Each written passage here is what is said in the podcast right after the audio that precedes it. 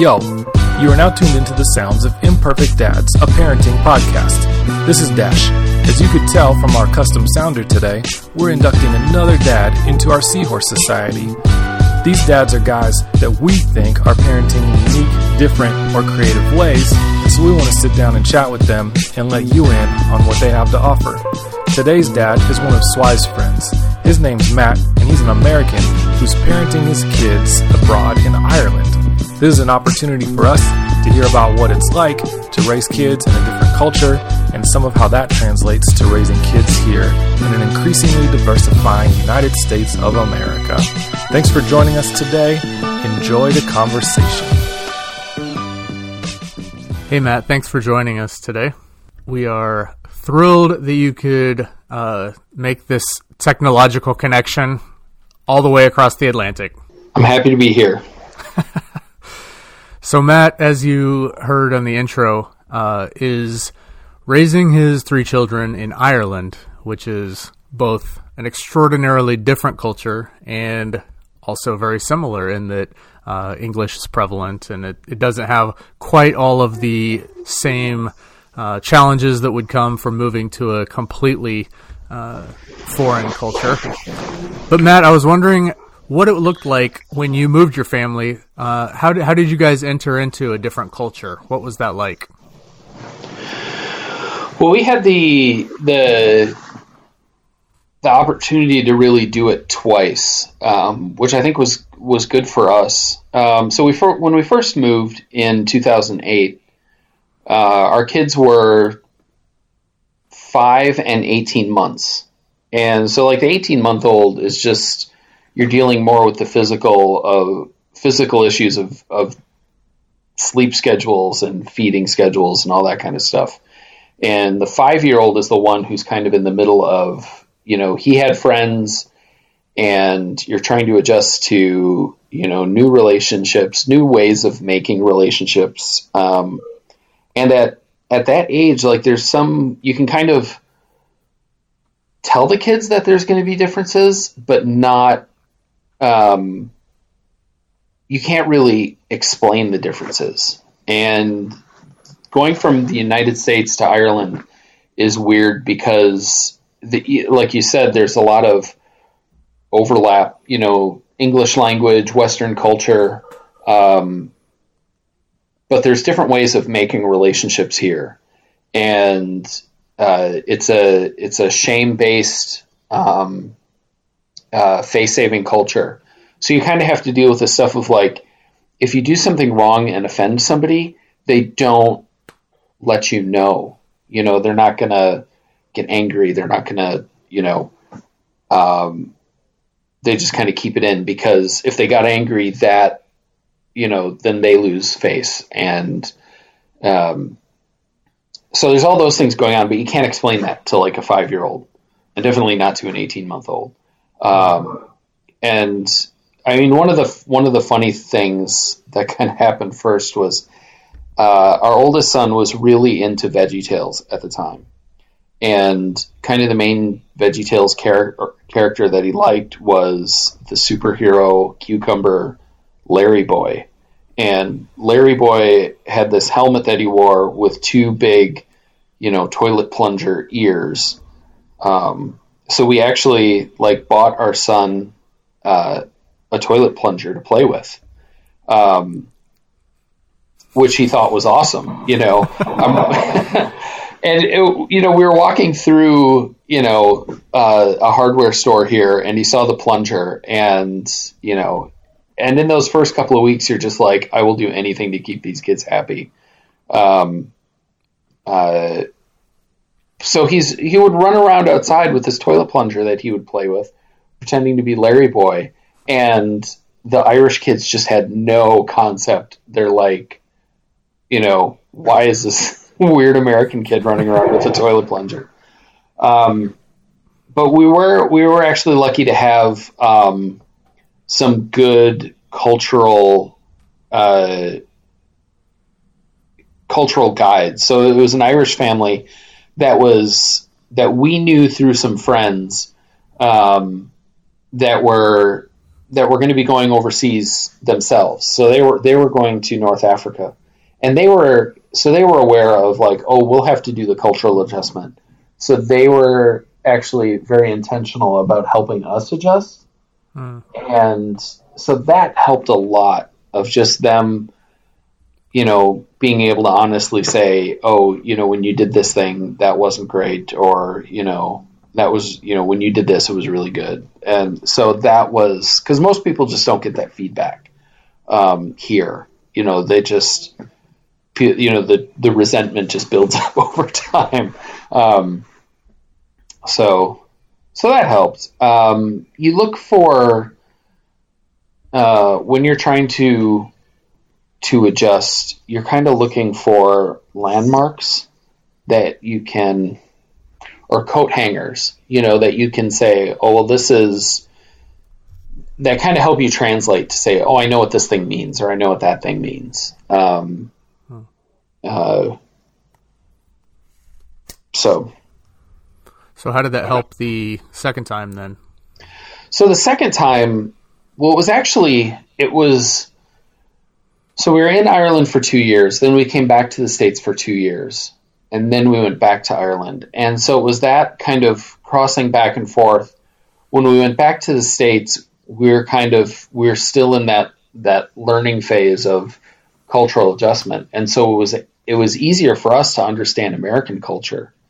Um, and so we kind of we were looking at American culture as a foreign culture, and the, you know, in that time, you know, like we came back with a third child, um, and the older two were were a little bit older, a little bit more aware, and so they were starting to be able to identify not just knowing that it's different, but being able to identify differences. Um, and so we'd already made some of the mistakes and had some successes that we were able to adjust.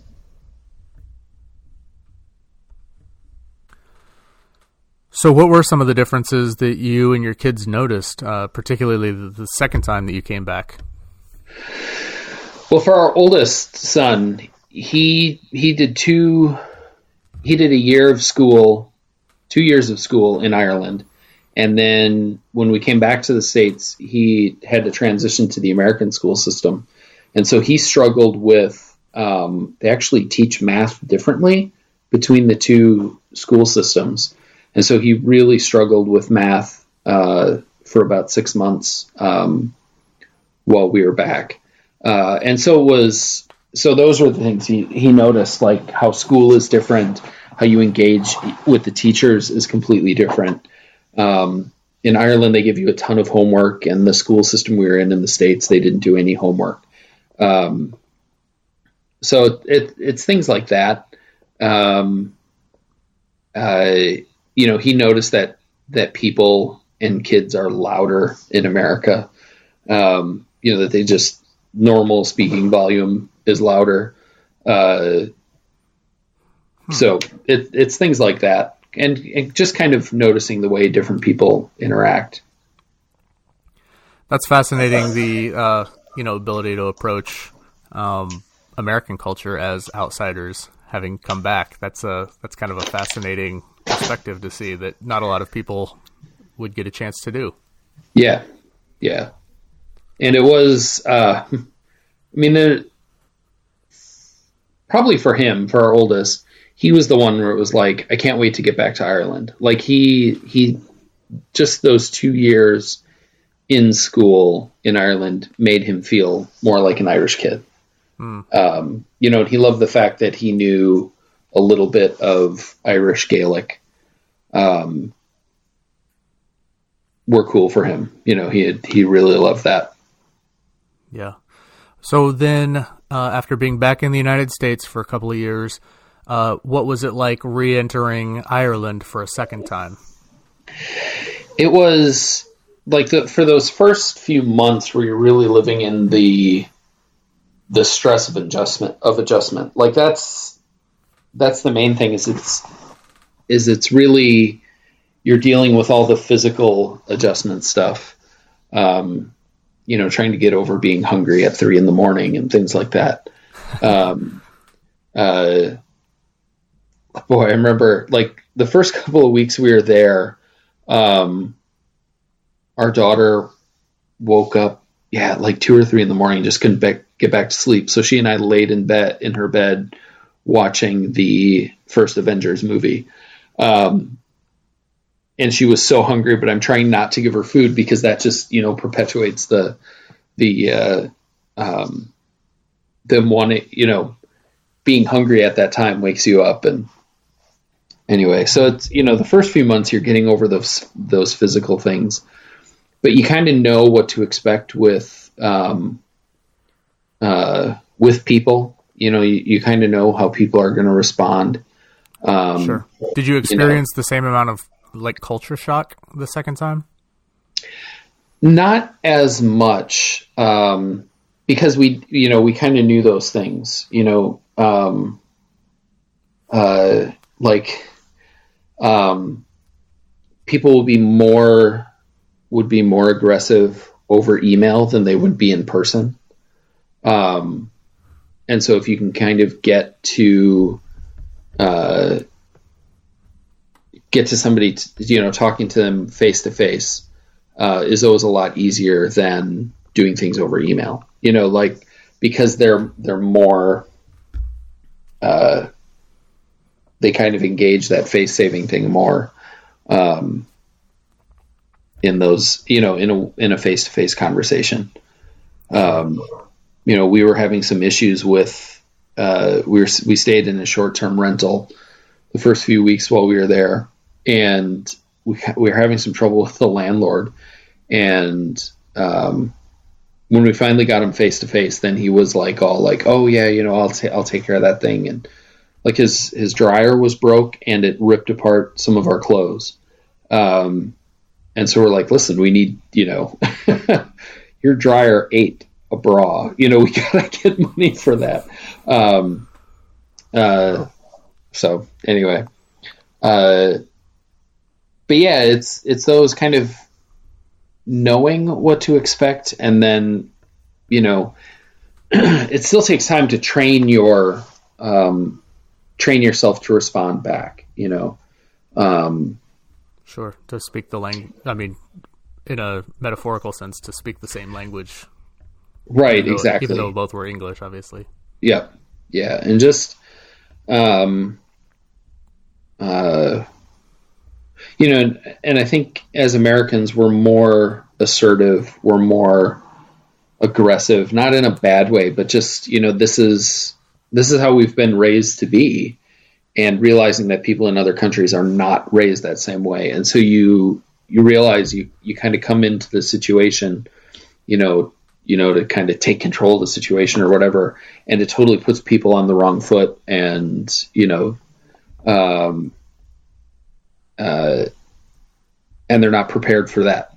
Um, so you have to kind of go into a situation and be like, okay, I want to, you know, be in charge of this situation. You know, whether it's a business business dealing or, or you know, a situation where you need to to be in control.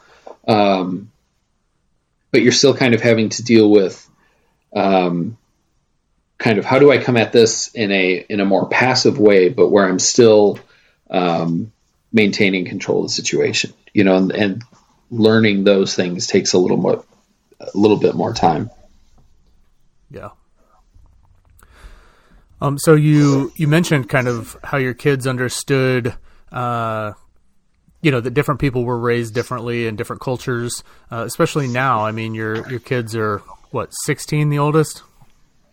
Yeah, 16, 12, and 9. Yeah. So, I mean, obviously the oldest especially, but the other two have have been in multiple cultures to realize how different uh, different people are raised differently. Um, how has that uh, how has that affected your children in a way that would maybe be different than someone who had never experienced people being raised in a different culture?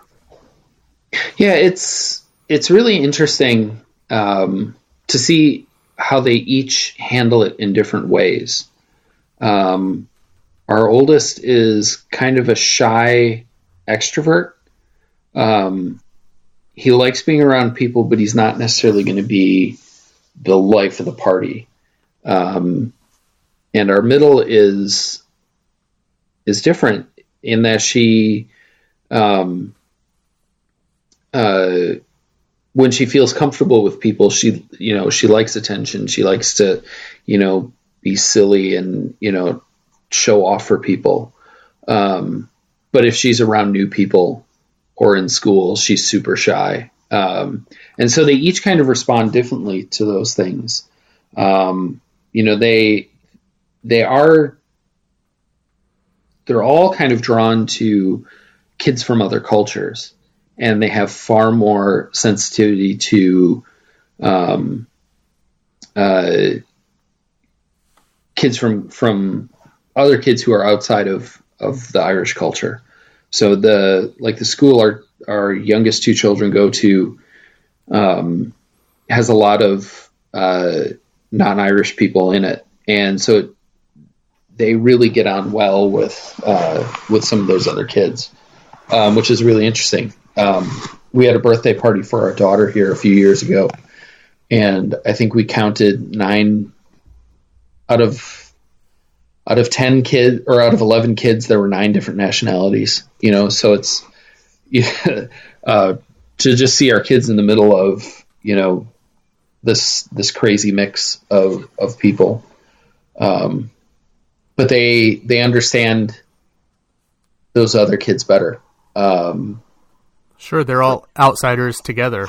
Yeah exactly. Yeah. And that's good that they could be in a school where you know there is a heavy immigrant population where there is a lot of nationalities represented. It probably makes them feel a lot less like an outsider if everyone's on the outside. Yeah, absolutely. And I think there is. I mean, there's always this tension when you move into a new culture. Um, like we didn't have the option of a American school or an international school here. Like it was just the local school system.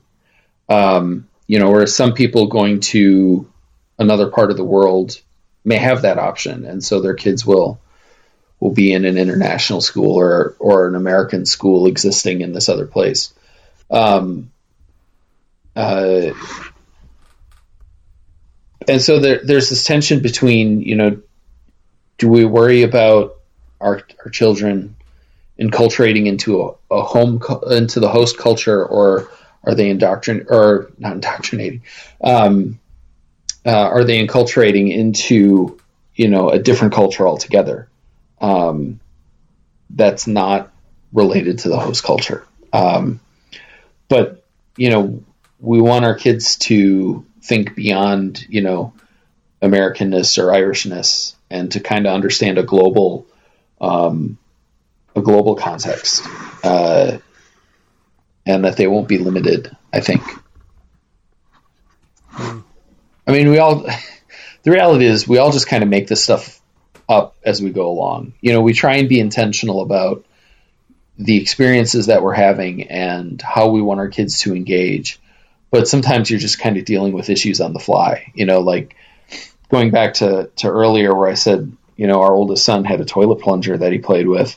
Um, he accidentally hit a little girl in the neighborhood with the toilet plunger because he had, you know, he threw it. Um, and so the mom is like yelling at us, like, "Your son hit our daughter with a toilet plunger. Why does he even have a toilet plunger as a toy?" you know? Um, because of course she didn't comprehend that we would buy him a brand new toilet plunger that would just be his toy toilet plunger, right? Mm. You know, this is. Uh, so, Matt, what advice would you have for parents who, even though we may not all be entering into third culture situations, like you did.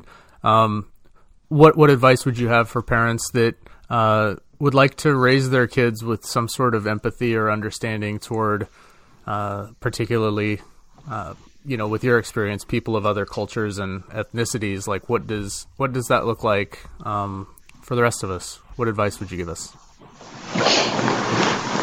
I think a big thing is just look for opportunities to give your kids a broader broader experiences. Um, you know, whether it's it's eating at an ethnic restaurant or if you have the opportunity to um, uh, visit a visit a, a church of a different culture, or just looking for ways to to get those bigger experiences. I mean, because even going um, uh, to different parts of the U.S., you'll get the experience of you cross. You don't cross as big of cultural lines, but there are big there are noticeable cultural lines within the U.S. And so, just getting those, getting those different experiences. Um, uh, when I was a kid, we went to visit an aunt and uncle in Western New York, and so just you know, being with another family, you know, we got that. Um, we kind of got that experience of oh, like these people are like us but still different. Um, and so there are ways to have those to have those kind of they're not massive cross cultural experiences, but they are significant and kind of highlighting them. Um, but it's really being intentional um, with where you go and what you do. Uh, and I think in um, uh, within a lot of the cities in the U.S. now, like there are opportunities to see and experience different cultures um, if we look for them. Um, what, I mean, when I was growing up uh, in Appleton, Wisconsin, like there was a large Hmong population, and so you know we had we had kids coming into our schools who had recently immigrated um, uh, from Southeast Asia, and so they didn't speak English. They didn't, and so that was formative. Um, uh, you know, and I know, you know, Milwaukee, Chicago, Minneapolis, like those cities do have significant immigrant populations now. And so it's possible to, to find, um, yeah, different experiences, uh, within those cultures. Hmm. Would you have any, um, would you have any resources or books or anything that you would uh, recommend for the for the rest of us? Yeah, there's some. Uh, there's a really good book. I think it's actually called Third Culture Kids. Um, uh, there's a lot of great books on. Um, uh, there's a there's a series called Culture Shock. Um, you know, so there's like Culture Shock Ireland, Culture Shock France. You know, like mm-hmm. um, that. If you are going to be going overseas, that you can find someone else has been there before you.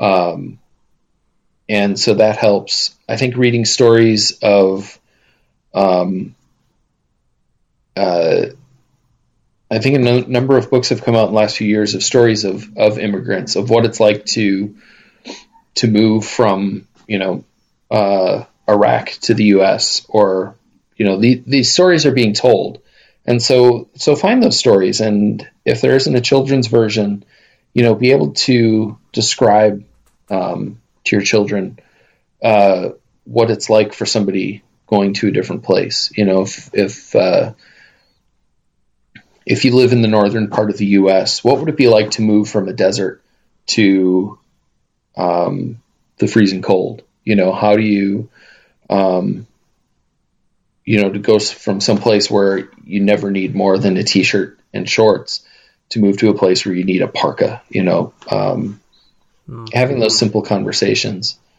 Uh, one of the big things, um, one of the big things for me and helping our children to adjust is that we treated them like what we were doing was normal life. So, you know, we we kind of addressed the difficulties and the challenges. Um, you know, and we we went to McDonald's. You know, like we we didn't deprive our children, and when we we realized that there was they were facing an unusual difficulty, you know, we acknowledged that and did it, but we didn't treat them like like we were torturing them. You know, we treated we treated them like what they were going through was normal life. You know, there are other people who move around the world for different reasons. Um, and so this was a kind of normal, and it kind of keeps the kids from from from having a woe is me mentality. You know that they're they're thinking, oh, you know, my horrible parents have dragged me halfway around the world, and I don't want to be here, and all this stuff. You know, we treated them like you know they were part of of what we were doing, and um, it it helps that I within my work, you know, I can give them, especially those first few years, could give them the extra attention. Yeah. Um, you know, and uh, and we highlighted like um, you know the we went and and spent a few days uh, down in in Kerry, which is in the southwest part of Ireland, and we could see the island where part of uh, the recent Star Wars movies were were filmed. And so we look, you know, we're looking across the the sea at this island, um, talking about Star Wars, and and we were able to, you know, show our kids, you know, like your friends back in America never get to see this. Um, you know, like this is amazing. This is a once in a lifetime. You know, for you it's every day. For your friend, for your friends back home, it's once in a lifetime. Hmm. Once in a lifetime. And so we kind of highlight those that there are within the pain, um, you know, of not having grandparents and aunts and uncles around. Um, uh, within the pain of that, we also we have some extraordinary um, experiences that we get to share with them. You know, and we kind of point those out. Uh, you know, yeah. There's not a lot of old stuff to see in Wisconsin or Kansas or wherever. Um, you know, and, and we'll, you know, drive past remnants of a of a uh, you know sixth century monastery or something. You know, like you know they don't have that in America. so, so it's kind of like it is acknowledging kind of the the frustrations and the hard times, and I mean we've we've been lucky in that our children at school have never been severely bullied. You know, they've been teased and kind of had a hard time, but haven't gone through hard, really difficulties at school. Um, we have some American friends here who, you know, they're for whatever reason the schools they were in or um, their children had a harder time, you know, and so that that plays into it too. So you don't ignore the difficulties. Um, you don't just tell the kids to suck it up, but um, you don't want them to to feel like they're they're having it worse off in the world. Um, uh, and then we we do get to do some great things. You know. Thanks for thanks for sharing your time and your expertise, if you could call it that. at least at least your experience. Um, it's really helpful and uh, I think can be uh, really informative, especially as you know a lot of listeners in the United States are going to start having, if they haven't already, having a lot of immigrant kids. Uh, in the same schools as their kids. And I, I think that it's really important to learn some of the experiences and, as you said earlier, to like let them share their voice, uh, but also to just be able to experience some uh, or be able to show some empathy uh, toward these stories that are that are coming out that are different than ours. So, thank you so much for your for your time and for your uh, willingness to share with us today, Matt. No problem. I'm always happy to chat. Being a new independent podcast is tough, in that you need to have a certain level of engagement to get more attention from search engines and apps. If you like what you hear, you could help us tremendously by going to iTunes, Stitcher, or Google Podcasts and giving us a rating.